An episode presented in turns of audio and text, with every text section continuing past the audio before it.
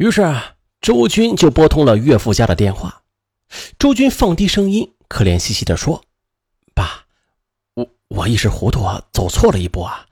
现在我想回到吕霞身边，请你们接纳我吧。”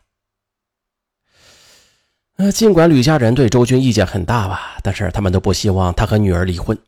为了不让周军看清自己，吕春生就故意矜持地说：“呀，那是你和吕霞的事儿，我们做不了主。”精明的周军就听出了岳父的弦外之音。第二天傍晚，周军就开车来到了岳父家，他花了近两万元为岳父岳母每人买了一件貂皮大衣，又花了七千多元为吕斌买了一台电脑。周军不停地向吕家人忏悔，希望吕家人能够接纳自己。吕春生呢，见差不多了，火候已到，于是就顺水推舟地说：“好啊，你放心吧，呃，吕霞的工作由我们来做吧。”岳父的话让周军吃了定心丸。次日傍晚，吕春生就亲自打电话让女儿回家。很快，吕霞气的是眼泪直流啊。她是万万没有想到，娘家人为了自己的利益，竟然丝毫不顾及她的感受。他们太自私了。我知道你们的想法，曾经我大事小事都听你们的，但是这一次，我非得坚持自己的意见不可。周军伤害我那么深，叫我如何接受他？我的事情不要你们管。说完，绿霞便怒气冲冲的出了门。可是接着，为了逼女儿就范。吕春生他就想出了一个苦肉计来。两天之后啊，他突然变得疯疯癫癫的，时而哭，时而笑，还不时的把头往墙上撞，甚至扬言要自杀。母亲见此就哭着说：“孩子，你爸爸都是被你气的。”吕霞不忍心看着父亲再这样下去，还是无奈的答应接受周军。哎，吕春生的病立马就好了。这年八月初啊。周军在离家大半年之后，终于是回到了妻儿身边。而离开刘慧的出租屋时，刘慧与周军大吵了一场。周军明确的告诉他：“我们在一起不合适，你好自为之吧。以后你听话呀，我让你继续在公司里干；否则的话，我随时让你走人。”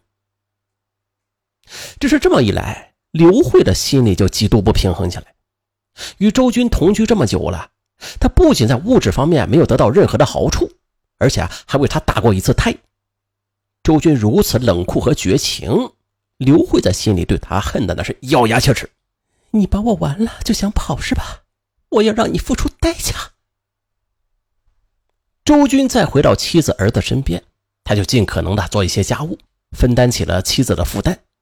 不仅如此啊，他还经常陪着吕霞去岳父岳母家里，每一次啊都要买一大堆的礼物。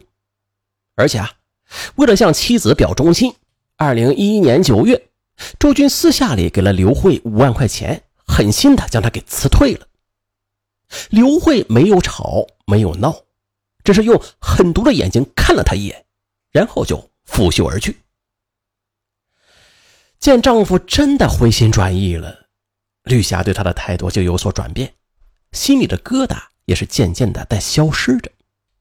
但是刘慧那边他却不甘心就这样被周军玩弄，因为这个有心计的女孩啊，她早就留了一手。二零一一年十一月，周军突然接到了刘慧的电话，说有非常重要的事情要与他谈。周军忐忑不安的就赶了过去。刘慧冰冷冷的说：“呀，我一个二十多岁的清纯女孩跟了你这么久，你总得有所补偿吧？”周军顿时就明白了刘慧的用意。啊，他想敲诈自己。周军听罢就没好气的说：“我不是给了你五万块钱吗？你还想怎么样啊？”切，你哄小孩子是不是？实话告诉你，你要么给我二百万，要么就与我结婚，否则你没有什么好果子吃。说完，他就扬了扬手里的 U 盘。你知道这是什么吗？你，你到底想干什么？哼，没干什么。这是我掌握你偷税漏税的证据而已。周军顿时就像是被抽干身上的精气似的，瘫倒在了椅子上，他的头脑发懵。临走时，刘慧则冷冷地说：“呀，你必须在半个月之内给我答复，否则我就把证据递交到检察院。”周军像木偶一样呆坐在那里，此后，刘慧几乎是天天在电话里威胁周军。考虑的怎么样了？你知道吗？只要我把证据递交到检察院的话，你至少要被判十年。周军承受着巨大的心理压力，一天到晚是精神恍惚，好几次开车都差点出了车祸。他知道，不把这个问题解决的话，自己迟早会崩溃的。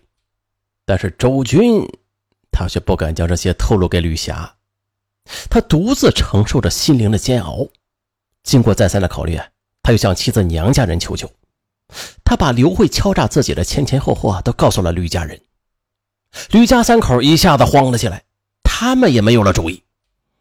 二零一二年一月二十五日，周军主动的找到了小舅子去商量对策。突然，小舅子吕斌却眼露凶光：“这个女人太残忍了吧！哼，干脆做掉她算了。”其实啊，周军曾经也动过这样的念头，现在小舅子主动提出来，就更加坚定了他除掉刘慧的决心。但是，他又害怕杀人偿命。吕斌是网络主管，平时啊就接触了许多稀奇古怪的资讯，他就想起了在网上看到了一则发生在上海的食物杀人案，顿时就有了主意。于是他对着周军的耳朵啊，把自己谋害刘慧的方案。告诉了他。几天之后，周军主动找到刘慧，信誓旦旦地说：“啊，呃，我发现自己还是离不开你，我决定回到你身边。你不知道啊，这段日子我过的是什么日子？吕霞天天与我吵架，我一看到她就烦。”刘慧半信半疑：“你就别骗我了，我是不会把证据交给你的。”那为了把戏演得更逼真一点，他就挽起了衣袖，露出了事先咬的牙印。哽咽着说：“我没有骗你，你看看这个婆娘的心有多狠，我真的一天都不想跟她过了。我现在正和她闹离婚呢，我要买房子和你结婚。”哎，刘慧很快就被周军的表演给蒙蔽了，对他说的话那是深信不疑。就这样，周军瞒着吕霞和岳父岳母，又开始和刘慧幽会起来，还煞有介事的开着车带她四处去看新楼盘。说要买房跟他结婚。不过吧，刘慧的警惕性依然很高，她甚至把存有证据的 U 盘就挂在随身携带的钥匙扣上，连晚上睡觉都压在枕头底下。他告诉周军：“你与我办理了结婚证之后，我会当着你的面把这些证据给销毁的。”呃，随着刘慧的戒备心理一天天的淡化，周军就开始逐步的实施自己的计划了。二零零九年四月五日。周军突然认真的对刘慧说：“哎，你看你脸色多黄啊！你要经常做美容。还有啊，我听说啊，好多女人吃了一种维生素啊，就变得容光焕发起来。要不你也试试？哪个女孩不爱美丽啊？”周军的话就激起了刘慧对美丽的追求。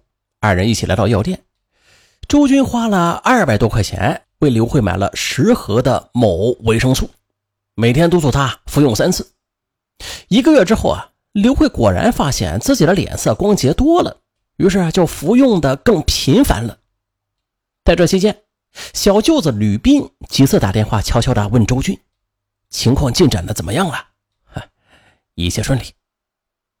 二零零九年五月九日晚上，周军开车来接刘慧吃饭，在临走之前呢，他又让周慧服用了十多片的某维生素，然后就来到了酒店吃海鲜。周军是点了四斤空运过来的新鲜鸡尾虾，二人边吃边调情，好不开心。刘慧最爱吃海鲜了，她胃口大开，海吃海喝起来。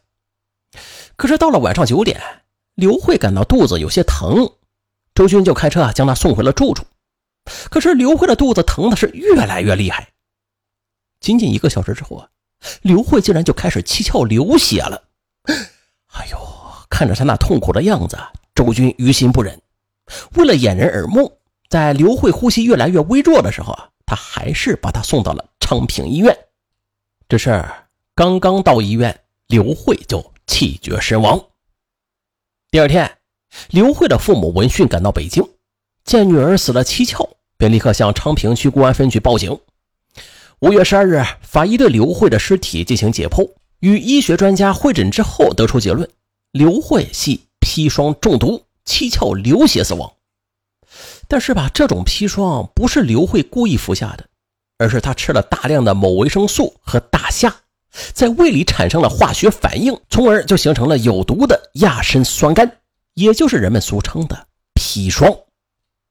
难道这仅仅只是巧合不成？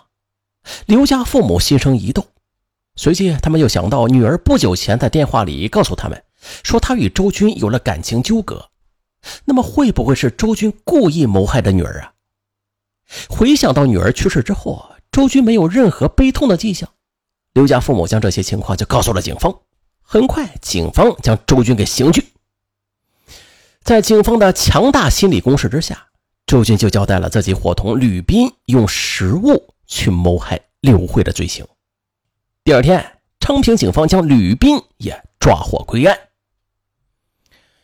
吕霞在得知消息之后痛不欲生，这下他总算是下定了决心与周军离婚。而吕家父母在得知女婿和儿子双双的锒铛入狱之后啊，他们的精神几近崩溃，生不如死。锒铛入狱的周军和吕斌公司里的员工们，在得知他们俩去策划用食物中毒杀人之后，更是惊骇不已。